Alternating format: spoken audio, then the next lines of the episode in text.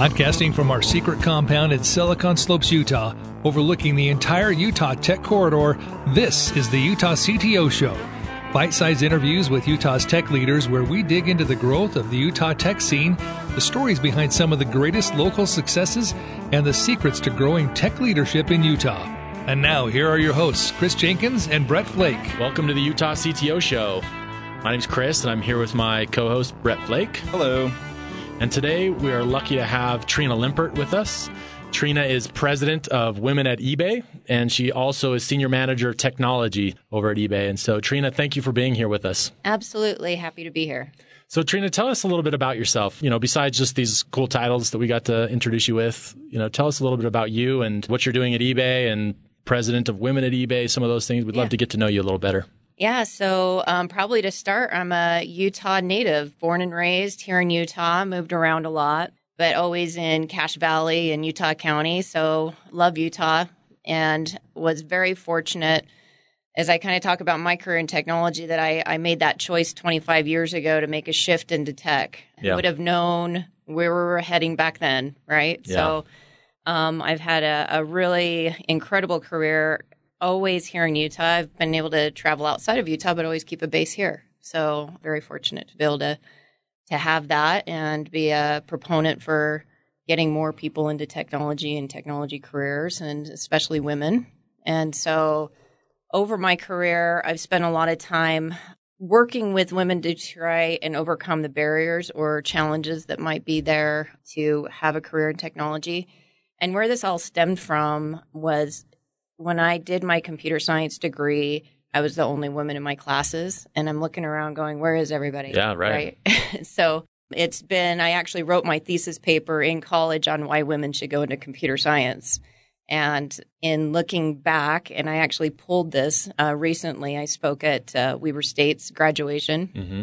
So I pulled my paper, and the numbers have actually gotten worse. And so it's just one of those things where really kind of imprinted on me the importance of getting out, being out there, so that more girls and women can see. Because you can't you can't be what you can't see, right? So that's been something that's kind of motivated me and is a passion of mine to help with that. Yeah, very cool. I think the first time I heard you speak was in at this event where we had girls that were being presented in high school these awards for being in tech, right? And love to hear that story, sort of how you got into tech. It was it was fantastic, kind of hearing that, and and then also you talking about what you've done, being the only woman in your um, your classes there at, um, in school. Tell us how you got started. Like, what was the impetus to getting you into tech?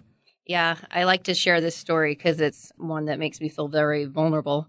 You know, I get asked that a lot. And so I was thinking back, okay, what was it that got me into tech all these years ago? And it all came down to when I was 18 years old, I wrecked my light blue Chevy Malibu Classic into a parked car. Oh, it all started there. and, and like hands down, that's when it all started happening for me because it sent me on this path that led me to riding my little brother's bike because I lost my driver's license because not only did I hit a parked car, but I had I think three speeding tickets and some other infractions mm. and I lost my license and was riding my brother's bike to a fast food restaurant called Vittles. And it was while I was working there, you know, sliding around on those greasy floors and arguing with over whose burger order was whose that I was like, I am not doing this. Mm-hmm. This is not going to be my life. I have got to get out of here. and so it really kind of was the seed, I guess, for me to go, I, what have I got to do? What have I got to do to get out of this? And my family didn't have a lot of money growing up. We struggled financially. And so there wasn't funding to get me into college. So I actually had to save my Vittles dollars for a period of time and got into my first semester at UVU but I didn't start in computer science. I actually started out in architectural engineering and took some structural engineering, electrical. I, I always loved to design things. That was always my background. Was like growing up, that's what I really loved. And while at UVU, one of the elective classes was Pascal programming. And so I took Pascal and I'm like, oh, I can do this. You Yeah. know, we were doing materials estimations and I'm like, oh, this is this is no big deal. And there's this new thing called computer science that uh, was kind of up and coming. And so I actually got a job working Hill Air Force Base. I worked graveyards and went to school during the day and switched my degree up at Weber State into computer science. And I have to say, other than marrying my husband and family and all of that, yeah. That was probably one of the best decisions I've made because you just don't know at the time where things are going to go. And have had all these amazing opportunities throughout all my career just based on that decision. And so I stuck with it. You know, it wasn't always easy. And like I said, I've worked full time since I was 15 and always done that and school and whatever else I'm working on. So I've just learn to multitask really, really well. I haven't heard uh, the name Vittles in forever. Yeah, you remember it? You're the first well, person. I I, uh, I grew up here in Lehi, and so Lehi on like Lehi Main Street, there was the Vittles. Oh, yeah. In fact, I think it was where uh, Arctic Circle is now. It's, it's like Arctic Circle now. Yep. So is that the one? Is that that's the, it? That's funny. it. That's it. yeah, maybe we cross paths sometime. Yeah, it was it. used to go there all Over the time. Over in uh, Lindon, I worked at the Lindon Vittles. Yes. Yeah. Oh, that's that's really cool. So I totally thought that your uh, the kind of punchline of the story of crashing your car was that you would want it to program self-driving cars, but but I realized maybe that was, uh, that was a while ago. Yeah. of time. it was a, definitely a while ago. uh, awesome. So you know, you talk about the challenge around uh, having the kind of financial struggles in your family growing up, and maybe you could talk about the challenges that maybe you've had um, with your family. Um, yeah. Yeah, and I think it's always when I get a lot, especially working with women and balancing home life and work life. And how do you do that, especially where women more often are having to take care of a lot more of the domestic responsibilities and some of these things. So, on a personal level, I've gone through a lot of different challenges that has built a lot of resiliency in me. So, whether it was overcoming financial struggles and figuring a way through those and finding my way through my computer science degree into a bachelor's of business and information systems into my MBA. Those were all things where I had to get creative in finding ways to solve and come up with the finances to make that happen. And it always was a, a different path depending on where I was at. I went through a divorce, and so I was a single mom for a period of time. And I have to say that's one that again builds a lot of resiliency but i was very fortunate and it's why i talk to a lot of women trying to get them into tech is that the career that i've had that was my safe zone. That was my stability when i didn't have a lot of stability in other areas. I always had my work my career. I was able to help get a nanny or a gardener or somebody to come help when i didn't have that there. And so some of these things i've always kind of relied on on things I've been able to become self-sufficient and then most recently on a personal level I just beat breast cancer. So oh, wow. yeah, so that's one where I'm like, heck yeah, I did that one, Talk yeah. that off. And so having gone through that and just on a personal level, you can't describe what that's like for all of those that have gone through something similar. Until you're in it, you can't really recognize the mental battle that happens and having to learn to just let go of things and then just being okay with it and allowing your life to go where it needs to go. And I've seen that also in my career. I've kind of stepped back and not pushed for things and just said, okay, wherever I'm supposed to go and whatever opportunities come up or wherever I need to shift to, just being willing to be open to those things as, as you move. Yeah, you've been able to overcome a lot of significant challenges in your career that way. Yes. That's uh, pretty impressive. One of the things that I was thinking about is this. It almost sounded like a really good book title to be like the domestic engineer and software engineer, right? Yeah. Like being able to talk about because it was funny when we had Sid Tetro in here a couple weeks ago. Yeah. Similarly, was talking about how those are some of the challenges that us, I guess, males in the industry, we just don't have to deal with as often, yeah. right? It's it yep. does happen, but it's just not as often. And yeah. and I think the being sensitive to that as an engineering manager or mm-hmm. somebody that's running teams with women on the team, right, where they yeah. have those responsibilities at home, I think can really help augment your team. Uh, Absolutely. significantly. Absolutely. Another thing that I thought of, you know, because we've actually worked, Chris and I've worked with a couple of single mothers in the past and, and kind of wrapping your head around some of the challenges that they have in their personal life can be really helpful to augment the culture yeah. to help accommodate people's family lives, not yeah. just single mothers. But I want to say that just to get my plug in here for tech careers, but a lot of these careers are very flexible oh, and oh, yeah. that makes it a lot more possible for people with non-traditional family setup or just a different lifestyle or whatever it is to be able to have and high paying careers. and yeah. yeah. Yep, lots of flexibility, better pay, yeah, good options. I've, I've growing. leveraged that within my career, and I've had really amazing leaders that have been open to, hey, this is what's going on in my life right now. Are you good if I leave, you know, 2:30 every day and then I'll be online working? Mm. There's not set hours, and I think that's the shift. I think this is kind of a big mindset shift that people need to get used to is that you don't need to work a set 9 to 5. Do it when you need to, and that flexibility definitely enables mothers to be able to support kids and, and not just mothers, parents are able to help take care of their families and then also be able to contribute and be fulfilled within a career their career. So I want to give you an opportunity to talk a little bit about what you're doing with mother coders and, and things like that outside of your work at eBay and at Yeah. home. But before we do that, you and I, before we got into the studio, we talked a little bit about engineering management. And part Yeah. of what we're trying to do here at the Utah CTO show is figure out and help our listeners better understand what it's like to move from sort of a, an engineering full time coding position to a management role Yeah. and some of the things that you have to do there. Tell us what it's like managing engineers and the things that maybe have helped you in, in doing that process.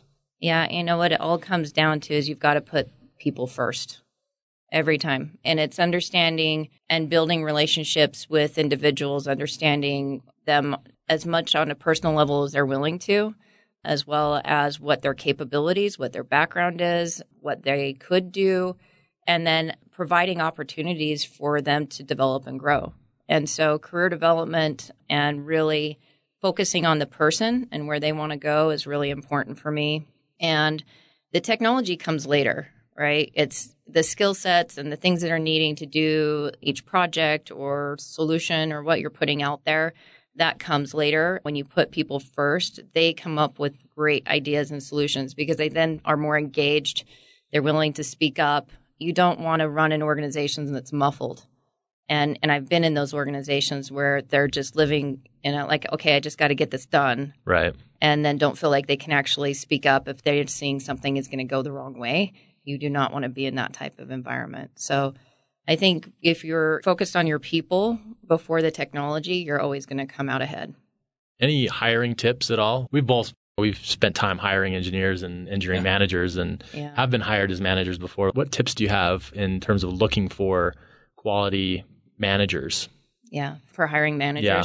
There's a few things that are going through my mind, but I think, again, the culture that you're trying to bring into your company, understanding that really well first, and then asking questions of that manager of how have they built their teams? What have they done to um, enable their teams? Kind of more questions around the people and the development of their teams, and less about the technology that was delivered. I think is brings in the right mindset of that people first focus.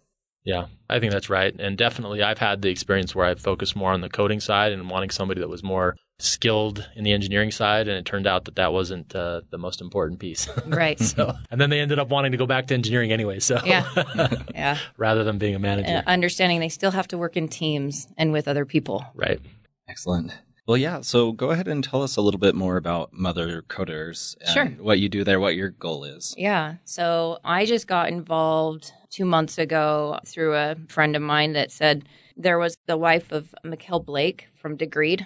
hmm She had gone through this program and was looking to bring it to Utah.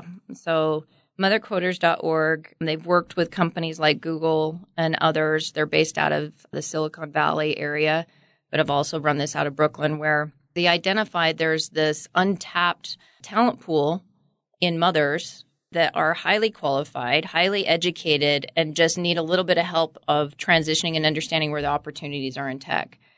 And so for years, I've seen this gap. There's constant discussion of, well, we don't have enough people in tech. We need more people in tech. We have 6,000 open jobs in Utah right now that are tech based. And on the other hand, I'm having women come to me and saying, Trina, show me how. I want to. Yeah. How, how do I get in? And so there's this gap and it drives me crazy. And so when Mikkel reached out to me and said, Hey, we want to bring this to Utah, I was like, I'm all in. What do we need to do?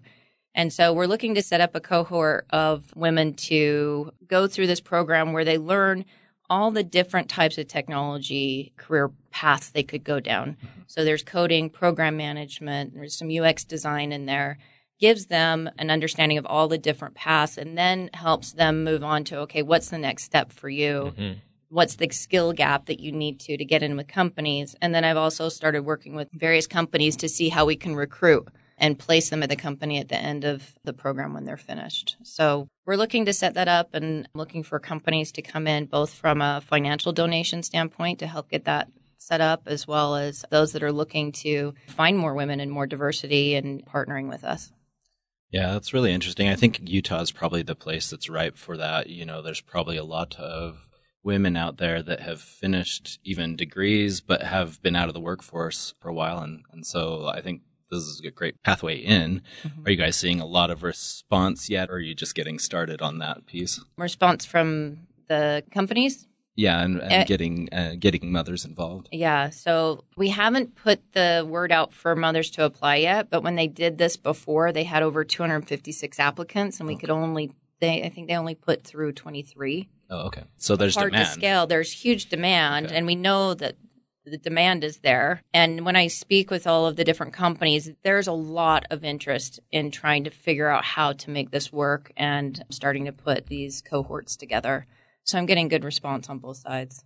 Yeah, I have a neighbor who uh, has been in finance most of her career and then just now decided I'm going to switch into engineering and be mm-hmm. in the software side, you know? Yeah. And I thought that's really interesting. It kind of aligns with a little bit of what you're doing. It seems like that desire is there yeah. in the community. Yeah. And I think it's just removing, I think sometimes we overcomplicate what technology is. First yeah. of all, we, we call it tech. Yeah.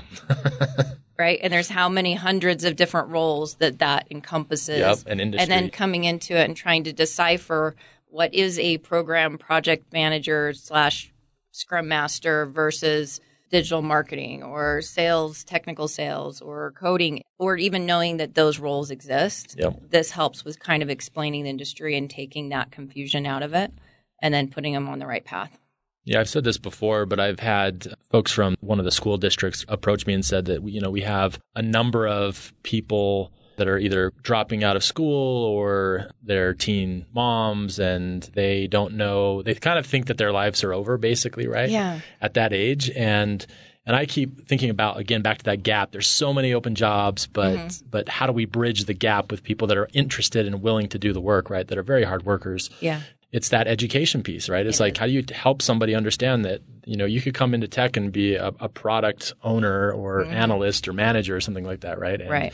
And you don't have to be a coder to be, no. to do that kind of There's stuff. There's so much more opportunity. What do they say? Seven jobs for every developer. Yeah. yeah. Yeah. Exactly. So, and I I also am on the board at UVU for the Women's Success Center, and that's another thing that we're looking to do. Is the unfortunately the completion rate is really low for women mm. in Utah. And so actually completing their degrees is another area of focus that knowing that there's some there's a light at the end of the tunnel and then how do you get that support so that they can finish? Yeah. So we've talked a little bit about the struggles that uh, we kind of face in Utah mm-hmm. Tech, but is there anything that inspires you about Utah Tech? Yeah, it's just growing. It's so much fun. It's like click, put your seatbelts on, let's go, right? So I think throughout my whole career, that's been really fun is the opportunities that have come up and just would have never thought of, right? And I look back and I, I was joking I, as I was speaking this last fall at Weber State and I was thinking about it. I'm like, you know, back when I did my degree, I remember giving, um, I had to do a public speaking class and I was talking about these new things called digital cameras. Mm-hmm.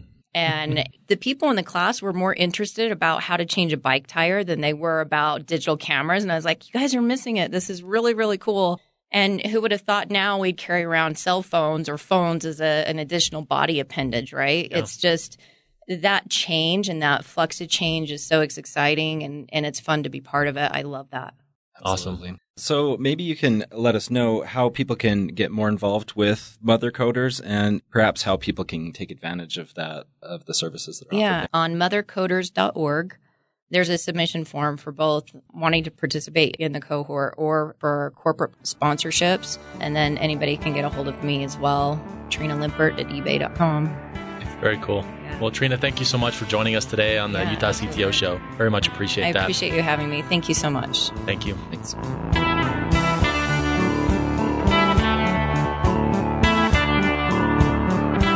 If your computing infrastructure is running in a cloud service like AWS or Azure, you've likely sunk time into manually configuring and maintaining a monitoring tool.